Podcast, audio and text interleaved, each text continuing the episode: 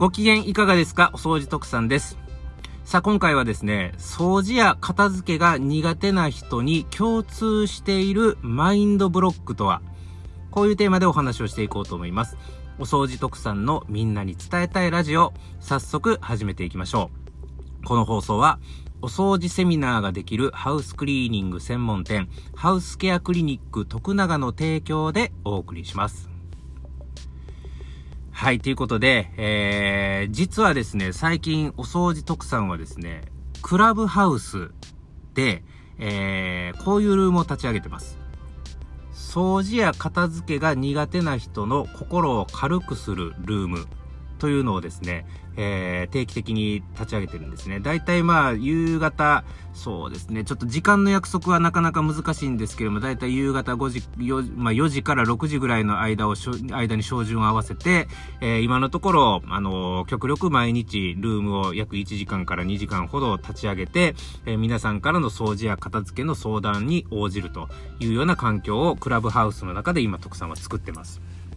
はい。で、この徳さんがやっているこの掃除や片付けが苦手な人の心を軽くするルーム。ここに来てくださる皆さん、いろんなね、質問をくださるんですよ。えー、もう極端な言い方すると、私掃除が大嫌いなんですけれども、好きになるにはどうすればいいですかとか。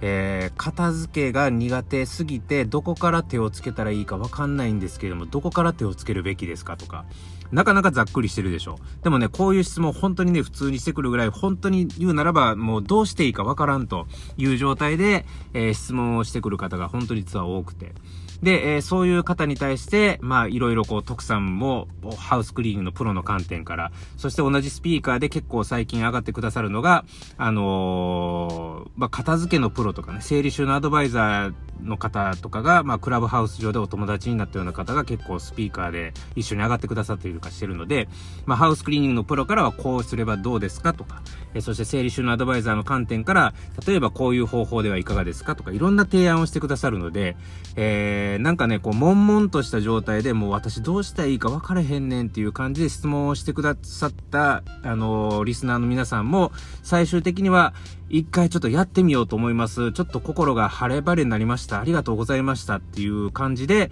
えー、ルームを離れていく人がほとんどなんですよ。うん、そういうようなルームを今やってるわけなんですよね。はい。で、えー、そのルームをね、あの、繰り返しやってきましてですね、そして掃除や片付けが苦手な人の質問をずっと何人も受けていくにあたって、やっぱある一つの共通したポイントを徳さん発見したんです。掃除や片付けが苦手な人って全員共通して言えるのは、これがまずできてないよねって。これをすることに対する心の抵抗がむちゃくちゃあるよねっていうところに徳さん気づいたんですよ。うん。それが何なのかっていうと、手放すという行為なんです。うん、物を手放す。これがね、なかなかできない。この物を手放すというところに対して、えー、そこに踏み込めない自分がいる。心のブレーキがかかっている。いわゆるマインドブロックがかかってる状態になってるわけなんですよね。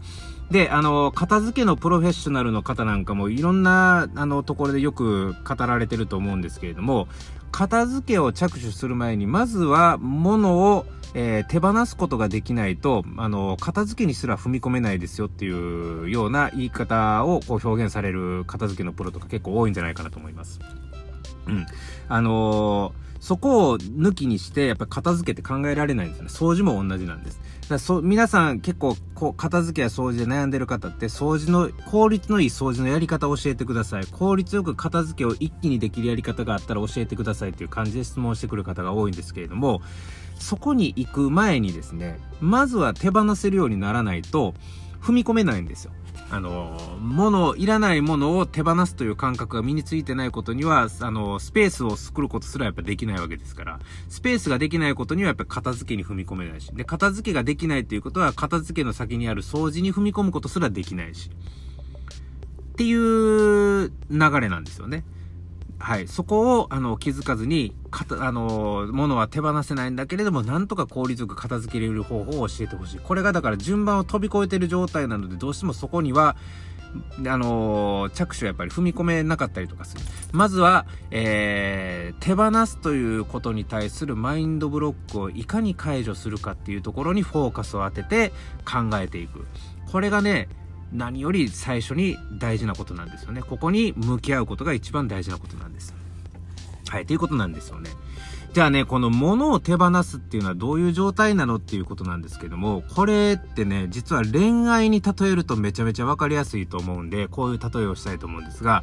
例えばね、これ男性に多いんですけど、あのー彼女と別れるじゃないですか。付き合ってた彼女と別れました。でも、男性の場合って、あの、彼女とは別れたんだけれども、彼女からもらったラブレターであったりとか、彼女と一緒にデートをした時の思い出の写真とか思い出の品っていうのを、いつまでも撮っておいたりしませんか？いつまでも保管しておいたりしませんか？これって男性に多い傾向かなと思うんですけれども、この状態って実は手放せてるとは言えないんですよね。えー、彼女とは、彼女とは実際にお別れしました。でも、二度と会うことはないかもしれないですけれども、でも、思い出の品がその場にあるっていうことは、えー、自分の心の中に彼女の存在はいつまでも残ってるっていう状態じゃないですか。これは手放せてるとは言えないんですよね。はい。それに対して逆に手放せてるってどういう状態なのか、今度は女性に割と傾向としては多いと思うんですけれども、彼氏と別れました。お別れをしました。そしたら女性の場合は大体一晩中もう思いっきり泣くとか、えー、ワンワン泣いて、次の日にはケロッとして、よっしゃ、次行こうかっていう感じになる人って結構多くないですか？女性って。この感じが手放せているという状態なんです。はい。えー、まあ恋愛に例えるとなんとなくイメージしやすいかなと思ったんで、こういう例えをしましたけれども、物に、物の執着っていうところに対しても、こういう感覚で手放してほしいんですよ。だから、えー、例えばその、おわ、ね、あの、恋愛とかだったらお、彼氏とお別れして、別にその彼氏をもうポイッと捨てるとかじゃないじゃないですか。もう今までありがとうっていう気持ちで、えー、でも私も次行くわっていう感じでスパッとこう切り替わって、もう次の道へ行くぞっていう感じで行くじゃないですか。えー、辛い気持ちはもう一晩中でワンワン涙と一緒にこう全部流してしまえっていう感じでいくじゃないですか。同じ感覚で、えー、物の執着っていうところに対しても、えー、断ち切ってほしいわけなんですよね。この断ち切れる感覚を身につけてほしいわけなんです。これがいわゆる手放すっていうことに対するマインドブロックを解除するという行為ですね。このマインドブロックを解除しない限りは、本当の意味での片付けっていうところにもやっぱ着手はしにくいですし、えー、ましてやその片付けができないことには掃除っていうところにもなかなか踏み込めないですし、っていうことになるわけなんです。はい。ということで、えー、今回のお話もう一回整理をしますけれども、掃除とか片付け、これが苦手なんですっていうこと方、どうしたらいいかわかんないんですっていう方に共通して言えるある一つのマインドブロックが実はかかってるんですが、それが何かっていうと、手放すということに対するマインドブロックですね。この手放すということを抵抗なくできるようにまずはなる。えー、手放すということに対する心のブレーキをいかに解除するか。えー、まずはここにフォーカスを当てて、さあそれをどうやったらできるようになれるのかなっていうところをまずは考えていくっていうことが、まずは最初の第一歩として大事なんじゃないかなというお話でした。はい、ということで今回のお話良かったなと思ったら、いいね、チャンネルフォローよろしくお願いいたします。お掃除特産が運営しているハウスケアクリニック徳永では、エアコンや浴室、キッチン周りをはじめとしたハウスクリーニングサービスを提供したり、お掃除や整理整頓などのセミナーや講演のご依頼を受けたまっております。えー、詳しくは、ハウスケアクリニック徳永の公式ホームページ内にある問い合わせフォームからご連絡をいただければ、叱るべき対応をさせていただきます。えまた、お掃除特産は、YouTube やスタンド FM、ポッドキャスト、ツイッター、インスタグラム、そしてクラブハウスなどを通して、お掃除というテーマを中心にした、これはみんなに伝えたいと思う情報を積極的に発信しております。えー、それぞれお掃除特産で検索をして、応援フォロー、チャンネル登録よろしくお願いいたします。はい、ということで、えー、ここ最近、今4月の半ば頃なんですけれども、やっぱり夏本番を迎えるにあたって、今現在、エアコンクリーニングの問い合わせが、えー、日に日に増えてきている状態ではあります。まあ、夏本番を迎える前にエアコンをきれいにしたいという要望が、えー、お強い方はですね、えー、今の段階でぜひぜひお問い合わせをされることをお勧めしたいと思います。大阪近郊にお住まいの方はぜひお掃除特産までご連絡いただければ叱るべき対応をさせていただきたいと思います。